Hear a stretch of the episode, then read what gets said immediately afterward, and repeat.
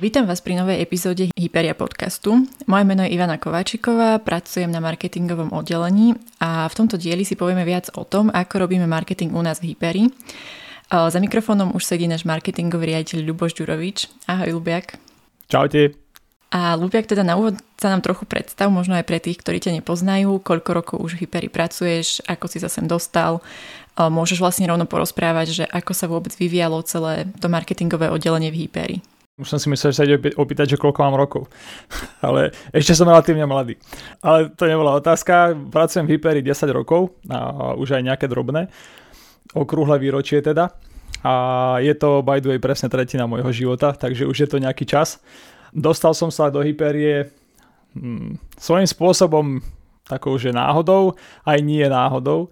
A to je, že ja som chcel ísť, long story short, chcel som ísť študovať eh, do Banskej Bystrice, a tam ma nezobrali, tak som išiel študovať do Žiliny, kde ma zobrali.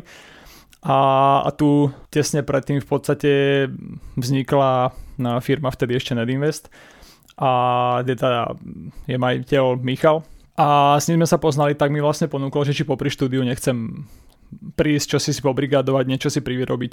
A tak e, som išiel samozrejme a, a tak ma to oslovilo, že vlastne som dokončil jeden semester na, na výške a, išiel som pracovať na full time. Takže takto, takto to začalo. No a keby som mal nejak potom povedať, že, že ako to teda pokračovalo nejak z histórie toho nášho marketingu až po dnes, tak uh, to začínalo že veľmi jednoduchými aktivitami, robilo sa nejaké SEO, kúpovali sa odkazy, moje, môj denný chlebík bol vtedy kopírovanie mailov, vlastne mal som nejak vytvorený nejaký, nejaký template mailový, ktorý som posielal každému, koho som našiel a, kupovali sa proste odkazy, to bolo akoby SEO. A nejak, nejak ako širšie som to nerobil, ale že, že robil sa veľmi jednoduché SEO. Neskôr sa začal robiť PPC, ktoré pôvodne robil Michal ako majiteľ sám a neskôr som ho robil ja a Gro vtedy pre nás robil seznam, takže sme špekulovali iba, že ako to čo najlepšie obísť, ako sa najlepšie renkovať, ako čo zmeniť, aby proste sme boli na, na tých vrchných priečkach. Takže to bolo ono. No a občas som popri tom zbúchal aj nejaký, nejaký banner na web a podobne. Takže to bola kombinácia všeho možného, aj SEO, aj PPC, aj, aj e, grafika a podobne. A neskôr samozrejme však nejak to rastlo a tá potreba prichádza, že musia prísť aj noví ľudia, lebo nedá sa všetko robiť po vlastnej osi a v rámci jedného človeka, tak prišiel grafik, čo bolo super, že vlastne on, on vtedy vlastne vôbec nebol grafik. takže, takže vlastne iba prišiel do firmy a chcel sa to naučiť, čo bolo super, to k tomu sa dostaneme neskôr, ale že, že on bol vlastne srdciar už vtedy, veľký a, a chcel sa to naučiť, grafika ho hrozne bavila, akorát proste ešte nemal ten skill. No a to sme boli takí viacerí, že ešte nám chýbal skill, ale že v tom Photoshope a v takýchto veciach tak nejak, nejaké veci som mu ukazoval ešte, ja si pamätám, ale že neskôr ako nejak organicky si to on doštudoval, dorobil, pretože uh, mal tu chuť, to bolo že brutálne vidieť. Dnes už by the way robí že fakt veľmi dobrú grafiku v hernom štúdiu, pozdravujem inak a držím mu veľmi palce, lebo je že veľmi, veľmi šikovný. No ale takto to prišlo, začal robiť nejaké banery, ktoré vlastne potom sa museli ešte 300 krát upravovať rôzne, lebo že malo to vlastne slabú úroveň aj, aj na vtedajšie pomery. takže, takže tak. No a neskôr sa ale stal eh, tým lídrom nášho web design týmu. No a neskôr pribudli mailing activity, ale to ešte v podstate vtedy nepatrilo pod marketing to bolo vlastne taká kombinácia, že marketing develop a vlastne, že také územie nikoho by som to nazval. A tam ja som robil ešte templatey, som pripravoval, aj som nejak testoval si rozosielky, predmety, že také základné veci. A, takže vlastne všetko, čo dnes robíme, v rámci výkonnostného marketingu našich in-house tímov, tak som si skúsila ja, ale že viac na takej, že určite na viac low úrovni, ako je to dnes. A ten mailing v podstate, čo je taká zaujímavosť, že možno až až relatívne nedávno, pár rokov dozadu sa stal takým, že samostatným fungujúcim tímom, že už to nebolo územie nikoho, ale že reálne sme ho zaradili pod uh, náš marketing. A, a zase web design sme presnuli pod web develop, už to dávalo väčší zmysel, lebo už to boli viac, viac developeri ako dizajnéri. Takže tak, no a aby som to zakončil nejakým uh, aktuálnym stavom nášho marketingu, tak dnes, keď to nahrávame, je nás 27 v marketingu a čo nevidieť, ale nás určite bude 30, možno viac, lebo máme otvorené nejaké nové pozície, takže za chvíľku doženieme určite 30. Čiže aktuálne je ten náš marketingový tým rozdelený ten na SEO, PPC a mailing. Presne tak. Ako sa tieto týmy vlastne podielajú na vývoji tých aktuálnych projektov, že ako je to rozdelené a na akých vôbec projektoch teraz pracujeme? No, ja ešte doplním, že máme, že SEO, PPC, mailing sú vlastne také, že mm, týmy svojím spôsobom, ale ešte v rámci marketingu no, máme aj UX, čo je Paťo ako jednotlivec a Ivka a na druhej strane mikrofónu má zase na starosti nevýkonnostný marketing, ktorý je pre nás že úplná novinka, ale že aj touto cestou sa začíname uberať. Takže to vlastne patrí po celý marketing. No a na tú otázku, že na akých projektoch pracujeme, ako sa do toho zapája náš marketing. My pracujeme v podstate, že na každom jednom projekte pracujeme na Kimbine, aj na tej liste, aj na lead generation. Najviac ľudí pracuje na letakovej divízii, no, takže tam je, ani neviem, že presný počet ľudí, koľko pracuje tam, ale že je to, že absolútne gro.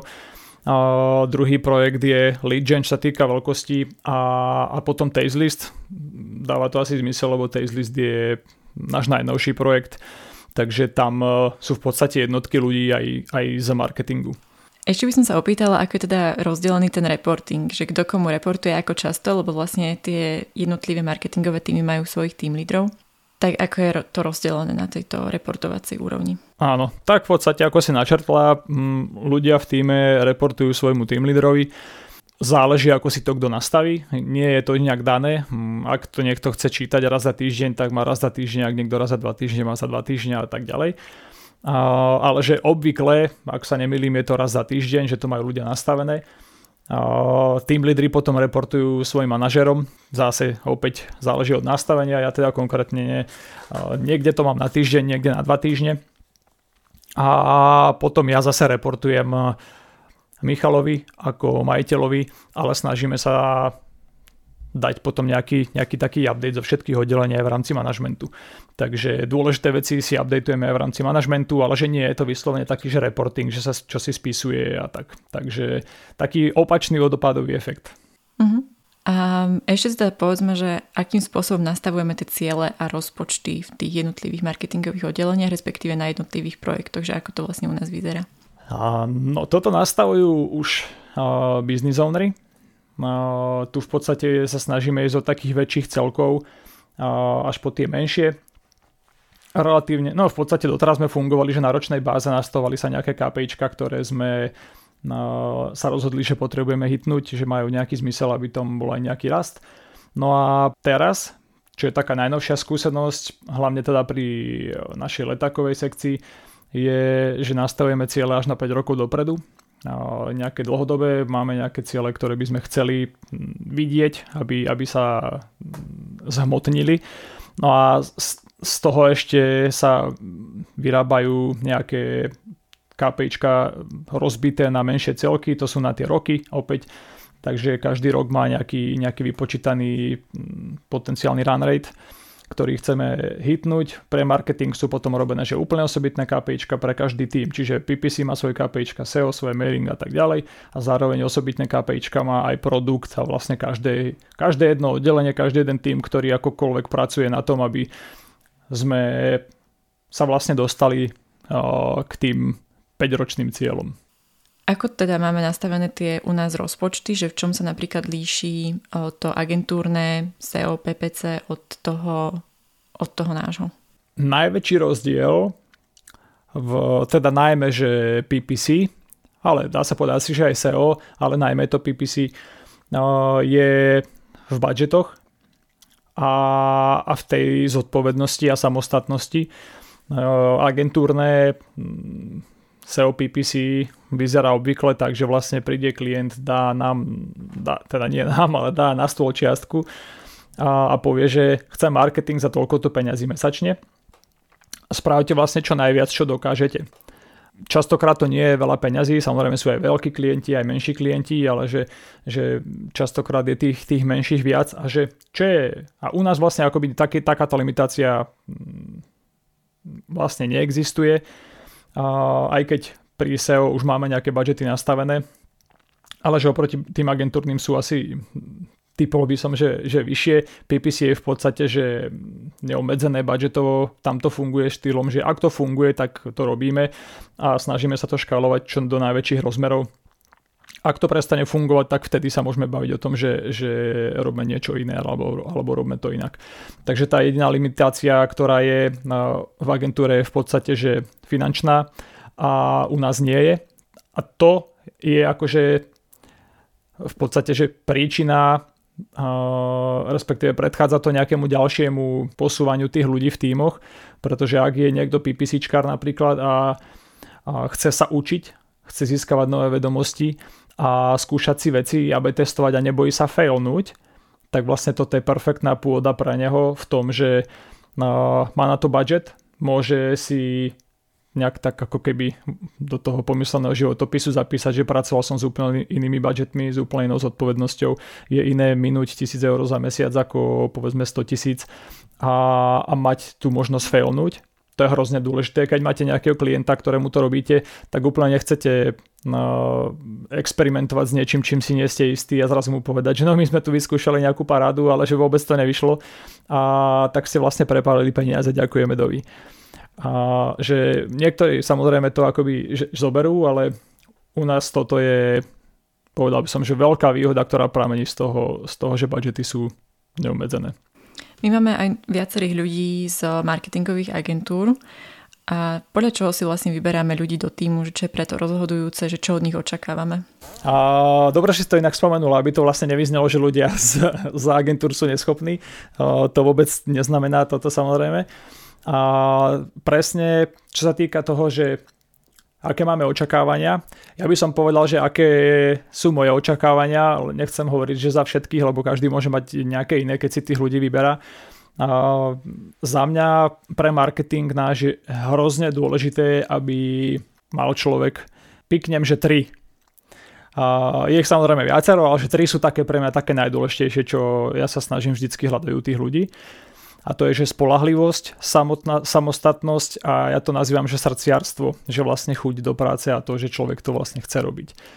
A dám nejaký koment k tomu a že spolahlivosť je asi, že obvies relatívne, že ak niekto niečo robí, tak sa vlastne na neho chceš spolahnúť, že nemusíš mu nazerať cez rameno, či náhodou to nerobí zlé a či ho netreba kontrolovať, že to je vlastne mať dôveru v ľudí a možnosť spolahnúť sa na nich je že hrozne oslobodzujúce v tom, že naozaj nemusíš sa halúziť nad tým, že čo teraz, keď náhodou ten človek nerobí dobrú prácu.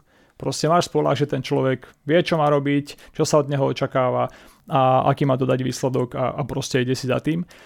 Samostatnosť je akoby nejaký nejaká podporujúca vlastnosť tej spolahlivosti, že vlastne dokáže to robiť sám. To neznamená, že nemá dostať žiadnu podporu alebo že nemôže sa nič opýtať, ale že aby vlastne ho nebolo treba vodiť za ruku, že teraz nastala nejaká netradičná situácia, že no a čo mám robiť, tak mi povedzte. No, toto vlastne každý má byť schopný prísť a, a, a urobiť. A opäť, že nebať sa failnúť, to, že vlastne niekto urobí aj nejaké zlé rozhodnutie, je vlastne že úplne normálne v rámci toho rastu. A, a druhýkrát zase bude o čosi múdrejší a pravdepodobne bude, že o, o výrazne viac múdrejší, ako keby vlastne mu to zlé rozhodnutie niekto ako keby prikáže. Takže úplne inak sa si, si z toho niečo zoberie. No a to srdciarstvo, ja to mám tak proste rád, že tí ľudia, ktorí tú prácu robia, tak vlastne by ju mali mať radi. A my sa snažíme potom na oplátku akoby jednak to prostredie im prispôsobiť, aby sa cítili v práci dobre, aby sa im dobre pracovalo a aby vlastne mali možnosť vôbec prinášať tie výsledky. Takže aby to vlastne nebolo, že niekto príde do práce iba kvôli tomu, aby tam čosi naklikal a po obede konečne zmizol Takže toto vlastne asi není ten vzorec, ktorý ja u ľudí hľadám. Takže spolahlivosť, samostatnosť a srdciarstvo, a.k.a. chuť do práce. Toto si vlastne tak trošku aj charakterizoval tú firemnú kultúru, ktorú tu máme, ktorá je vlastne založená na tom takom silnom ownershipe, že ľudia naozaj majú na starosti tie projekty a sú takí samostatní a každý má za vlastne má tú slobodu, ale zároveň aj tú zodpovednosť za tie, za tie veci, za to dodávanie tých výsledkov. A povedzme si teda na záver ešte to, že aké nové výzvy čakajú tento rok marketingové oddelenie, na čo, čo nás také čaká v najbližšie mesiace. Mm-hmm. No, ja, ja hovorím, že tento rok bude rok zmien pre Hyperiu a najviac zmien sa bude diať v rámci nevýkonnostného marketingu, to potom Ivka ty ešte možno doplníš, ale ja veľmi v rýchlosti poviem, že uh, najväčšia výzva bude, no, výzva, bude, budem, mali by sme mať tento rok, že nový branding, a až výzva bude pre nás s tým nejak pracovať, nejak sa naladiť na tú vlnu, že vlastne máme úplne niečo uh, nové, upravené, systematické, kde dodnes sme vlastne nerobili úplne s tým brandom nejaké úžasné veci. A mala by tam byť nejaká nová IPR stratégia, mali by sme nahrávať niekoľko nových videí, čo vlastne historicky za celé fungovanie firmy máme dve, ak nepočítam to posledné, posledné z Forbesu. A, takže tak, mali by vzniknúť nové priestory, opäť firemné, a, testujeme nové nastavenie OKR KPIčiek, takže sú to nejaké výzvy, ktoré vlastne budeme sa tým musieť prelúskať. A jedna z tých veľkých výziev bude určite aj skvalitnenie celkovo tých našich produktov, ktoré, ktoré máme, ako to robíme. A, a vlastne čo najlepšie spolupracovať aj cross oddelenia. Takže toto budú že všetko také relatívne veľké výzvy, a v kombinácii s tým nevýkonnostným marketingom to bude, že také niečo úplne iné a, a hlavne to bude, že, že taký trošku už nový level toho, ako veci robíme. Lebo dodnes sme boli, že viac menej výkonnostný marketing čisto a mm, tento rok rozbiehame nevýkonnostnú vlnu. Ku ktorej aj Juka, ak by si chcela niečo dodať, keďže to máš, ju máš na starosti, tak, eh, tak kľudne daj. Ja myslím, že potom si nahráme ešte nový podcast, keď ten branding už bude vlastne o pár mesiacov hotový. Správne. A povieme si k tomu, že čo nám to vlastne prinieslo a čo ďalšie, aké ďalšie kroky budeme, budeme robiť. Lubiak, ďakujem vám pekne za rozhovor. Ďakujem aj ja. Ja už len doplním, že ak by ste sa chceli dozvedieť viac o našom PPC alebo SEO, ako to teda u nás funguje, tak si kľudne vypočujte podcasty s tým líderkou Teo o PPC a s Tomášom o našom SEO. Ďakujeme za počúvanie a príjemný deň ešte. Čaute.